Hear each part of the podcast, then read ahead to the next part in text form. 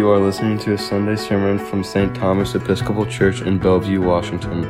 We are a community that seeks God's presence, serves Christ and others, and grows together in faith. Welcome to our podcast. The following sermon was preached on the fourth Sunday of Easter, April 25, 2021, by the Reverend Lex Breckenridge, rector at St. Thomas.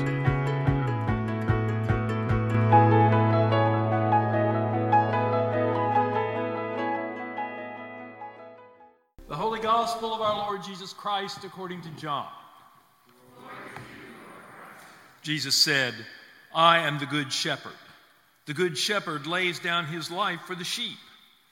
The hired hand, who is not the shepherd and does not own the sheep, sees the wolf coming and leaves the sheep and runs away.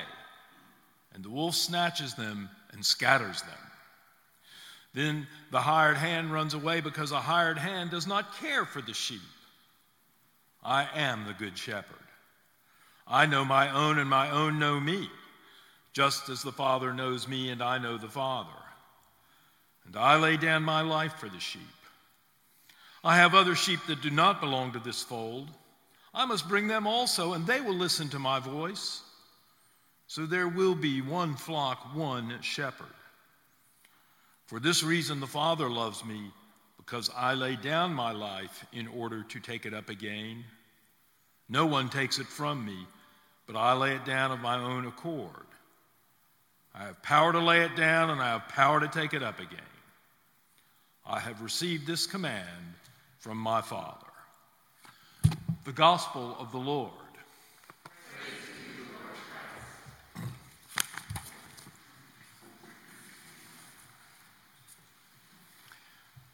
Well, since the vaccination, uh, Zani and I have had the occasion to spend time with uh, two families. Families with little ones who are growing up, and that is our two children uh, who live in New Orleans and Austin, respectively. Uh, Caroline is 12, Alexander is 10, Renee is 4, and Jules is 7 months old. And they're all growing up. And of course, I couldn't forget, uh, want to throw into the mix our grand dogs, uh, Ledoux and Ernie. Uh, they're growing up too. And uh, I think what I've missed most in this last year is being with my family and the experience of reuniting with these two beautiful families and with those four beautiful grandchildren has been so healing. Uh, seeing pictures on social media of grandparents uniting with children and grandchildren the expressions of joy and relief on their faces reminds me of something an old friend of mine always says grandparenting is the only experience in life that's never overrated. Now, I do know that if I want to bore someone to tears, all I need to do is whip out my um, iPhone and start showing pictures of my grandchildren. Uh, that's just, uh, but that's just the way it is being a grandparent. You're proud of them, you want to show them off. Uh, it's just a, it's, it's the way we love. And grandparenting has really been on my heart uh, lately, for sure. And as I, uh, we, we come to this Sunday, this Sunday, uh, always the fourth Sunday of Easter, is called Good Shepherd Sunday. And you can see why our readings are all about uh, shepherds and sheep. Uh, Psalm 23, uh, Jesus uh, saying in the, the gospel this morning that he is the good shepherd. And that, and that, that sort of good shepherd energy has really been reminding me of grandfather energy and grandparent energy uh, this week. Uh, think about my own grandfather, who, my maternal grandfather, who I, I loved so dearly, loved him so dearly. Zani and I named our third child for him, Robert. Uh, we, called, uh, we called him Dandy, my grandfather. And uh, Dandy uh, was the, the very model for me of what it meant to be a faithful churchman. And that's what we said in those days. We talked about churchmen. He was, a, he was a, the most faithful churchman and was a, a one of those people who, uh, at, uh, every morning for breakfast, uh, he'd be dressed in his suit, ready to go to his office, and he and my grandmother would have a very formal breakfast at the dining room table. And every morning he would read uh, the office of morning prayer. And that's how he wanted to start his day. And it was a, a, a great uh, inspiration to me. His whole life, in fact, was a great inspiration to me. He really was a good shepherd. Uh, and, and I think that, that showed me uh, what it means to be a good grandfather. A good grandfather is a good shepherd. And so the, the first letter of John that we read uh, during this Easter tide has deep resonance for me. Uh, Zani just read a piece of it for us. That, that letter, that epistle, is written by a senior member of a little community of followers of Jesus. And when you read the whole letter, you see it's being written because there's some dissension in the family. The writer speaks as a kind of grandparent figure to this group that needs some shepherding. And so, in the midst of their dissension and their fighting and their fussing, I mean, does that sound like any family you might know? This elder figure, this grandparent, reminds the family what unites them. And what unites them is love, and specifically, God's love. And because they're so loved by God, they're called children of God. That's their identity children of God. And they also have a calling. Their calling, like the calling of all children, is to grow up. What they'll look like when they grow up can't presently be known. I mean, that's in the future, and the future hasn't happened yet. So, this little community is living in an in between place. They're living a genuine, authentic, spirit guided, fruitful life in the present as God's children and they're also waiting with hope for the promise of life with God in Christ in the future. A time when God in Christ will be revealed and they will be like Him. Children of God, grounded in God's love, going about the business of growing up, of growing into the full stature of Christ, as we say in the baptismal liturgy. Now, the call to grow up, which is really the call to spiritual maturity, and that's what purity means in this context spiritual maturity. You know, that's not something children do on their own. We all know that. Those of us who've been parents and grandparents, children don't grow up on their own. They're not self created or self made. And here's something that I hope we'll all know and remember that God doesn't demand that they be good children in order to earn God's love. In fact, it's just the other way around. Because they're God's children, because they were first loved by God, first known by God, first called by God, they have the capacity to grow up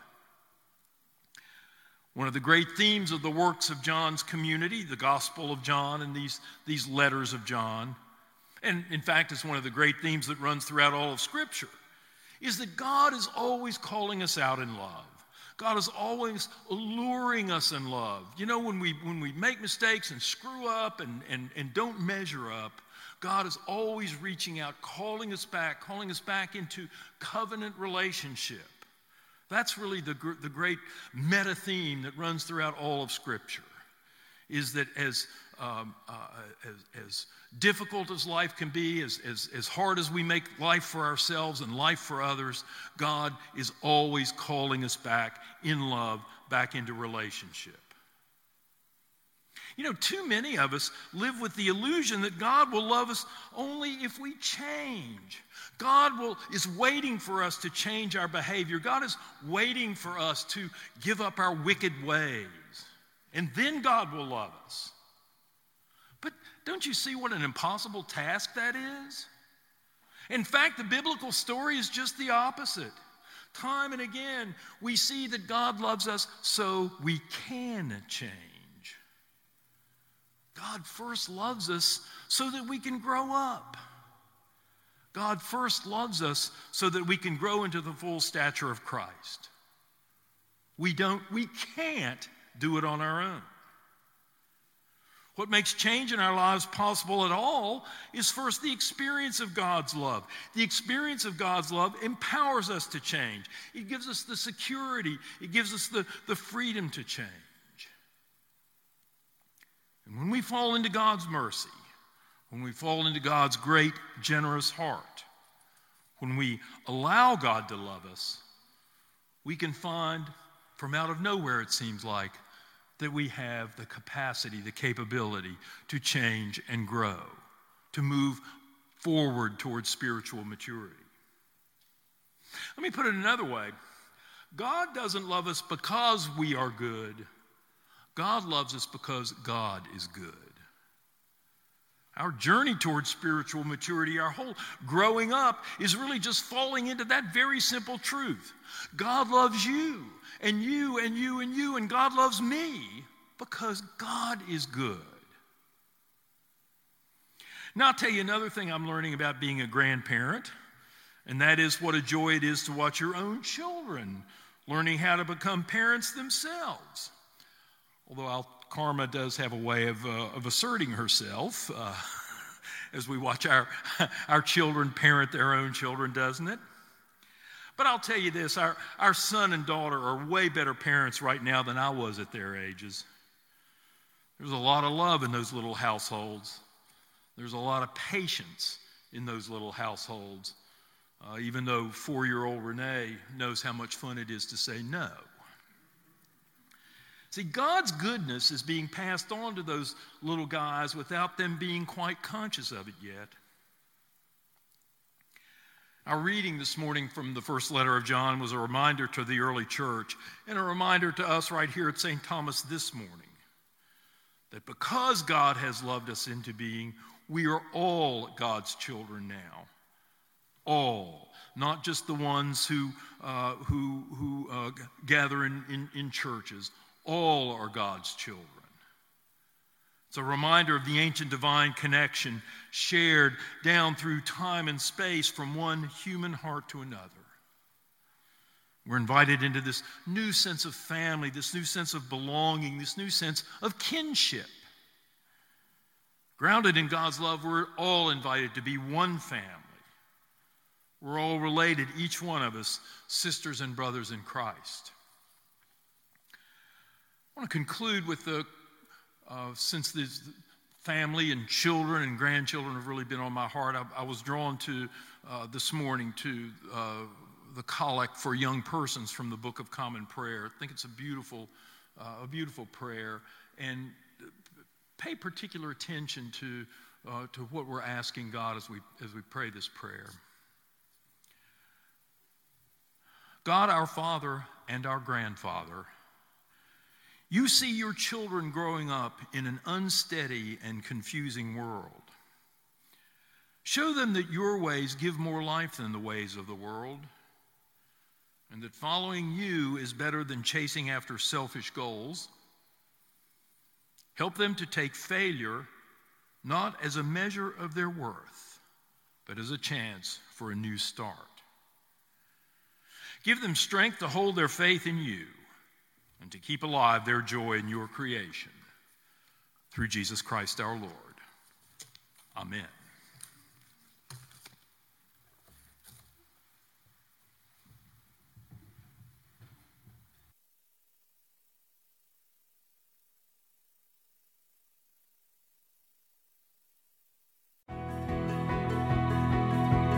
For more information about St. Thomas Episcopal Church, please visit our website www.stthomasmedina.org.